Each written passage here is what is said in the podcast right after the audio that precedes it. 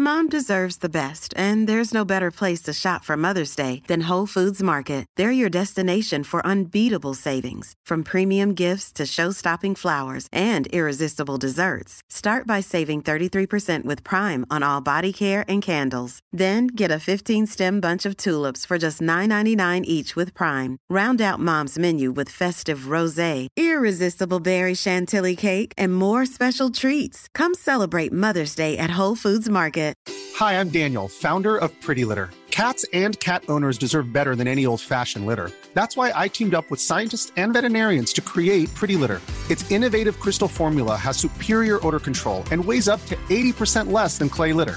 Pretty Litter even monitors health by changing colors to help detect early signs of potential illness. It's the world's smartest kitty litter. Go to prettylitter.com and use code ACAST for 20% off your first order and a free cat toy. Terms and conditions apply. See site for details.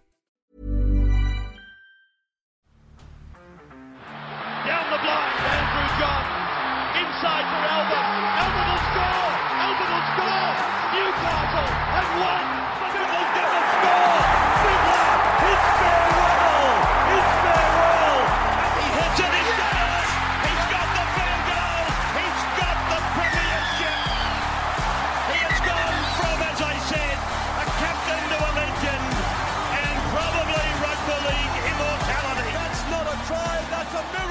G'day, guys. Welcome back to the Rugby League Guru podcast. We're going to do part two of our coaches clipboard for Ivan Cleary. We dropped part one a little bit earlier today, so if you'd like to go back and have a listen to that one, our three points winning the ruck, limiting second phase footy, and your kick pressure on Mitch Moses. We went into detail on those three points, some really good things to come out of that one. Let's get into page two of our coaches clipboard, part two of this one. Normally, we only have three points. Grand final week, we're going to have six for each team. All the Parramatta Eels uh, coaches clipboard of Brad Arthur coming tomorrow. So, point number four for Ivan Cleary taking on the Parramatta Eels. Test their edge combos. I'll read this one to you. Uh, there are points to be scored down the flanks against Para. The Penisini and Blake combo has been solid the last few weeks, but there have been many close calls. I thought Simonsson came in last week and did a tremendous job, but it's still a new combo with Maika Sivo. No doubt whatsoever that Cleary and Edwards will go here. So obviously you've got that right edge de- defense of Penisini and Waqa Blake. They've been pretty good. Waqa Blake's always been the mystery for me. I think to include uh, in you know targeting down edges and whatnot is obviously the kicking game of Nathan Cleary up against Waqa Blake. We saw it in finals week one where he got absolutely peppered. I think that's a pretty obvious one, so I didn't put it in there for you guys. I think you all would have known that that was an obvious matchup for the Penrith Panthers to kick to him, but I think down that edge they can catch them out. If you look back to that game last time they played, there was a couple of times where they caught Waqa Blake shooting in. He did come up with the right play, or Penrith came up with the wrong play on each occasion. There's a few times where Viliame Kikau missed his assignment. I think there was twice when he missed his assignment and the ball went over the sideline. Now, credit to Waqa Blake for putting pressure on him in those moments. But personally, I think when uh, Ivan Cleary sits down and he watches the tape back of that one, he will see a lot of opportunities there. And for me, a big thing with the Penrith Panthers all year has been that Dylan Edwards has not played down that left edge. I wouldn't be surprised to see him pop up a little bit on that edge this week. I think it could create that extra number that could really catch out Waqa Blake on that edge. On the other side of the park, you got Maika Sivo, who's always been a little bit of a suspect in defence, paired with Bailey Simonsson. Now, to be honest with you, I haven't seen much of Bailey in the centres. I don't think any of us have. I heard, I heard Kempy talk about during the week that apparently when he went back to reserve grade, he asked to be shoved into the centre role so he could start to advance his game there. I do remember watching Bailey and catching up with him in the preseason, watching him training, and he was going a million miles an hour, doing a lot of work outside of just what was asked of him at the Parramatta Eels. I still think that combination between him and Maika, I think there are um, some s- some technical deficiencies that you could catch out there, just because they're a new combo and with the different shapes you can throw at them, especially with you know the classy players they've got on that edge, Liam Martin, Stephen Crichton, and of course the great Brian To'o. That's also Nathan Cleary's edge, so I have no doubt whatsoever he will be working hard to try and take Isaiah Papali'i out of that edge. So you might be sending Liam Martin short at him and that, then Nathan Cleary and Dylan, Dylan Edwards going hard down that short side. I think you can force them into making some decisions there that they might regret. So their edges, that's where the points will come, in my opinion. I think you can obviously get a couple of restarts or whatever out of Waqa Blake if he's having an off night. Uh, but then outside of that, I also think there's plenty of opportunities that Nathan Cleary and uh, Dylan Edwards can create on those edges. I'd love to see Dylan Edwards pop up on the left. We haven't seen it too much this year, but I think the way that Waqa Blake was defending, if you can create that extra man, I think you can catch him out there. Will Penisini's been fantastic this year as well, but he obviously can be caught out as well. We have seen it a few times this year. I think their middle is just too strong with Reed Mahoney and all those sensational front rowers they've got, and out to their edge back rowers. I think it's really tough to get through the middle there of the Parramatta Eels, but I think they're they're out wide is where they can really catch them. And thankfully for the Penrith Panthers, they're strong everywhere, but that's especially where they're very strong. So St- Charlie Staines on that left edge, despite them really missing Taylan May, I don't mind him for an anytime try scorer this week at the back of Kikau Tungo, and I think you'll see Dylan Edwards pop up there a little bit more than what he has the entire season. All right, our next point short side raids. Very, very important when you're defending the Parramatta Eels because this is where they do their best work. I'll read it to you now. The Eels halves, Moses in particular, have become short side specialists over the last 18 months. They square up the A defender by going hard and fast down an edge. The key here is for your second marker to be working hard and trailing. If Moses or Brown get the better of the A defender on one of these raids, it's over. So you watch what these two halves do. Moses in particular, he loves doing it down the right edge. He'll quite often dish it off to Isaiah Papali'i on that right side. He'll float sort of back behind the ruck towards the left, and then he'll go hard down that short side. And what you'll see him do, you'll see him come around the corner. As soon as he gets the ball, he's normally on the outside of the marker there. He's normally got them beat. So all of a sudden, he straightens up and he forces the A defender to plant their feet because there isn't that inside defender coming. This is where your second marker is going to be so key down these short sides. When that A defender does square up, all of a sudden, if you have got that overlap on the edge, which is why Mitch Moses is going down that side. You'll see Gutho sweeping down there as well. That's when you can find yourselves in trouble. They've done it on a number of occasions this year, and quite often you will see that Waqa Blake he receives it and he cr- crosses the stripe there. Penisini crossed for one last week off a similar play from memory, but Mitch Moses he's an absolute master at this, and he will straighten up and he will square your A defender up. At least with your A defender, if your second marker is working hard enough and they're they're, they're alert to what's going on here, and at least they can pressure Moses from the inside, it allows you to slide a little bit. But if that marker isn't there, all of a sudden your A defender, they have to commit to Mitch Moses because he's going too hard and fast to to let him go. You have to commit to him all of a sudden with Gutho coming with him, sweeping down that edge, with Waqa Blake holding his holding the paint out there. It creates a lot of space. Now Dylan Brown I wouldn't say he's as good as Mitch Moses at it, but he's still very good at it. Coming down his side, he's very good at squaring up the line as well. He probably doesn't come as hard and fast and come from blind spots like Mitch Moses does. That's a bit more of a matured sort of halves play. But the way that Dylan Brown does it down that edge, especially when he turns Shaun Lane under, he comes at pace, he turns Shaun Lane under, he shows and he goes, and then he straightens up really hard. And that's where they create a lot of space down that edge as well. So your short sides and in particular your markers, they have to be really on against Parramatta because that's where they will try and catch you out. Yeah, and that's where they, they can get you. You've obviously got a bit of a different combo for the for the Penrith Panthers on one edge with Taylan May being out and uh, Charlie Staines coming in. He played last week. He did very well, no doubt about that. But they still need a lot of communication, especially on that edge. And a lot of it comes down to Dylan Edwards, his communication with the markers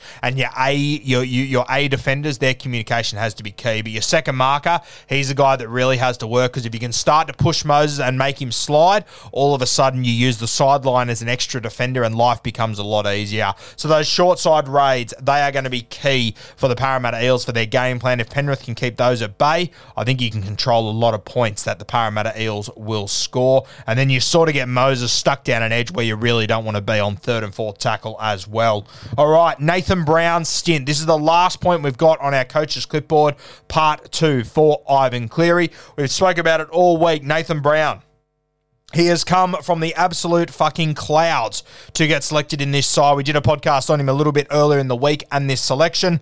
Worth a listen if you've got a chance over the next 48 hours before the big grand final.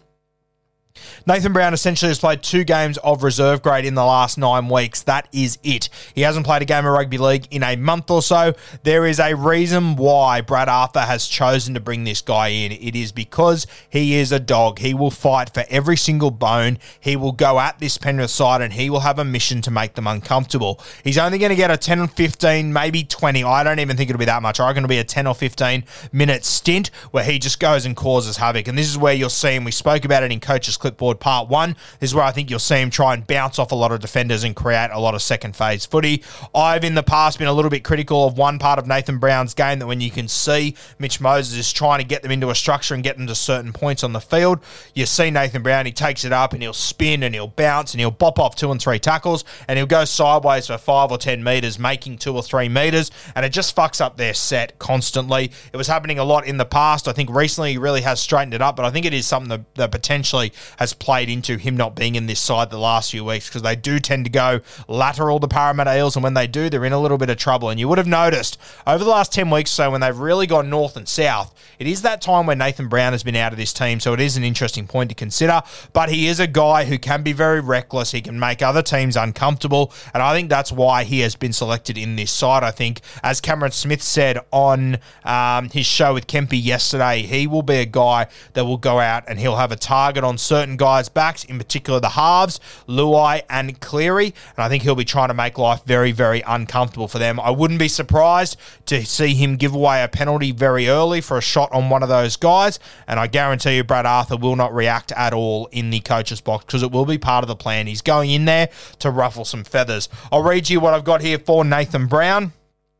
Barring injuries or HIAs, I can't see a world where Brown plays any more than 20 minutes. It's probably less than that. His short stint will be full of impact, though. He will lead kick pressure and won't be afraid to risk a penalty to unsettle Penrith. If I was Ivan, I'd fight fire with fire and unleash Spencer Leniu at the same time whenever. This stint, whenever this stint comes, it's going to be a crucial one. There's no doubt about it. If I was Ivan Cleary, I'd be putting Spencer Leniu on the exact same time and letting these two dogs go head to head. I think if the Penrith Panthers can dominate Parramatta for this 10 minutes or win this 10 minutes when Nathan Brown's on the field, I think it'll take a lot out of them. If there is HIAs and injuries for Parramatta and Nathan Brown is forced to play big minutes, life could get very, very interesting because match fitness in the NRL, it matters. There is no doubt about it. In a grand final, fuck me, it is going to matter big time. So it's a bold call by Brad Arthur. I don't have a problem with it, to be honest with you. I think he's the sort of personality that they need coming off this bench. I just don't think there's been enough punch there throughout the season outside of Ryan Matterson. But to have another guy that you can bring on for 10 or 15 minutes and just let him go mad, you will also, also notice with their bench, I think because they haven't had enough punch, a lot of these guys only play 10 to 15 minutes each game. Jakob Arthur, he quite often isn't used, whether it's Makatoa, Bryce Cartwright, whoever the other guy is, Oregon Kaufusi, depending on how their bench makeup is. Those guys don't tend to play too many minutes. I think Nathan Brown, he'll play a very short stint here, but when he comes on, fuck, he's going to let them know that he is on the field. It'll be interesting to see when he done, does come on. I reckon probably 30 to the 40th minute, around that mark, and then I wouldn't be surprised to see him play the first five minutes of the second half or so and just tell him to go absolutely ape shit. It will be interesting, though, to see how long Brad Arthur holds his nerve with Nathan Brown. I think you'll get him on in the first half, but if, if Parramatta can match it with them and he can wait until the 55th, 60th, 50th minute around that mark. It could be a huge play if he's able to come in and have the positive impact. There is the other side of the coin, though, where he could potentially get sin He could give away too many penalties, come up with errors. We have seen it in Nathan Brown's game before, so it will be very interesting. But I do think that if Penrith can win this period that Nathan Brown is on the field, I think it'll take them a long way to winning this game of football because it is going to be a huge, huge innings there. And personally, if I'm Penrith, if he, he wants to go head to head and he wants to try and put shots on, I would return fire in the same fashion and I would challenge my forward pack. Do not let Nathan Brown, who's been playing reserve grade for the last 10 fucking weeks, get it on you in this game. I would be saying to my Penrith boys, I don't think he deserves to be on the field with you guys. You guys should be going at him. I love Nathan Brown and, and I think he should have been there. I think he should have been there the last 10 weeks. But that'd be my angle if I was Ivan Cleary. I would challenge my forwards to say, hey, he's brought this guy up from Reggie's because he thinks that he can rattle you. Let him have it. It's going to be very, very interesting when Nathan when Nathan Brown does get on the field. It's going to be a big 10 or 15 minutes that I cannot wait for in this grand final. And hopefully, when he gets on, Hey, I'm Ryan Reynolds. Recently, I asked Mint Mobile's legal team if big wireless companies are allowed to raise prices due to inflation. They said yes. And then when I asked if raising prices technically violates those onerous two year contracts, they said, What the f are you talking about, you insane Hollywood ass?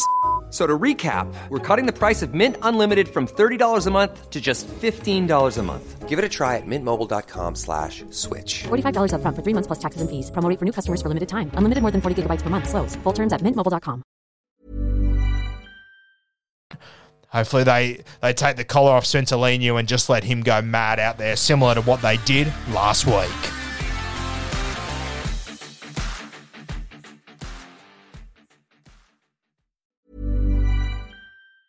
Mom deserves the best, and there's no better place to shop for Mother's Day than Whole Foods Market. They're your destination for unbeatable savings, from premium gifts to show-stopping flowers and irresistible desserts. Start by saving 33% with Prime on all body care and candles. Then get a 15-stem bunch of tulips for just $9.99 each with Prime. Round out Mom's menu with festive rosé, irresistible berry chantilly cake, and more special treats. Come celebrate Mother's Day at Whole Foods Market. Mom deserves the best, and there's no better place to shop for Mother's Day than Whole Foods Market. They're your destination for unbeatable savings, from premium gifts to show-stopping flowers and irresistible desserts. Start by saving 33% with Prime on all body care and candles. Then get a 15-stem bunch of tulips for just $9.99 each with Prime. Round out Mom's menu with festive rosé, irresistible berry chantilly cake, and more special treats. Come celebrate Mother's Day at Whole Foods Market. Target.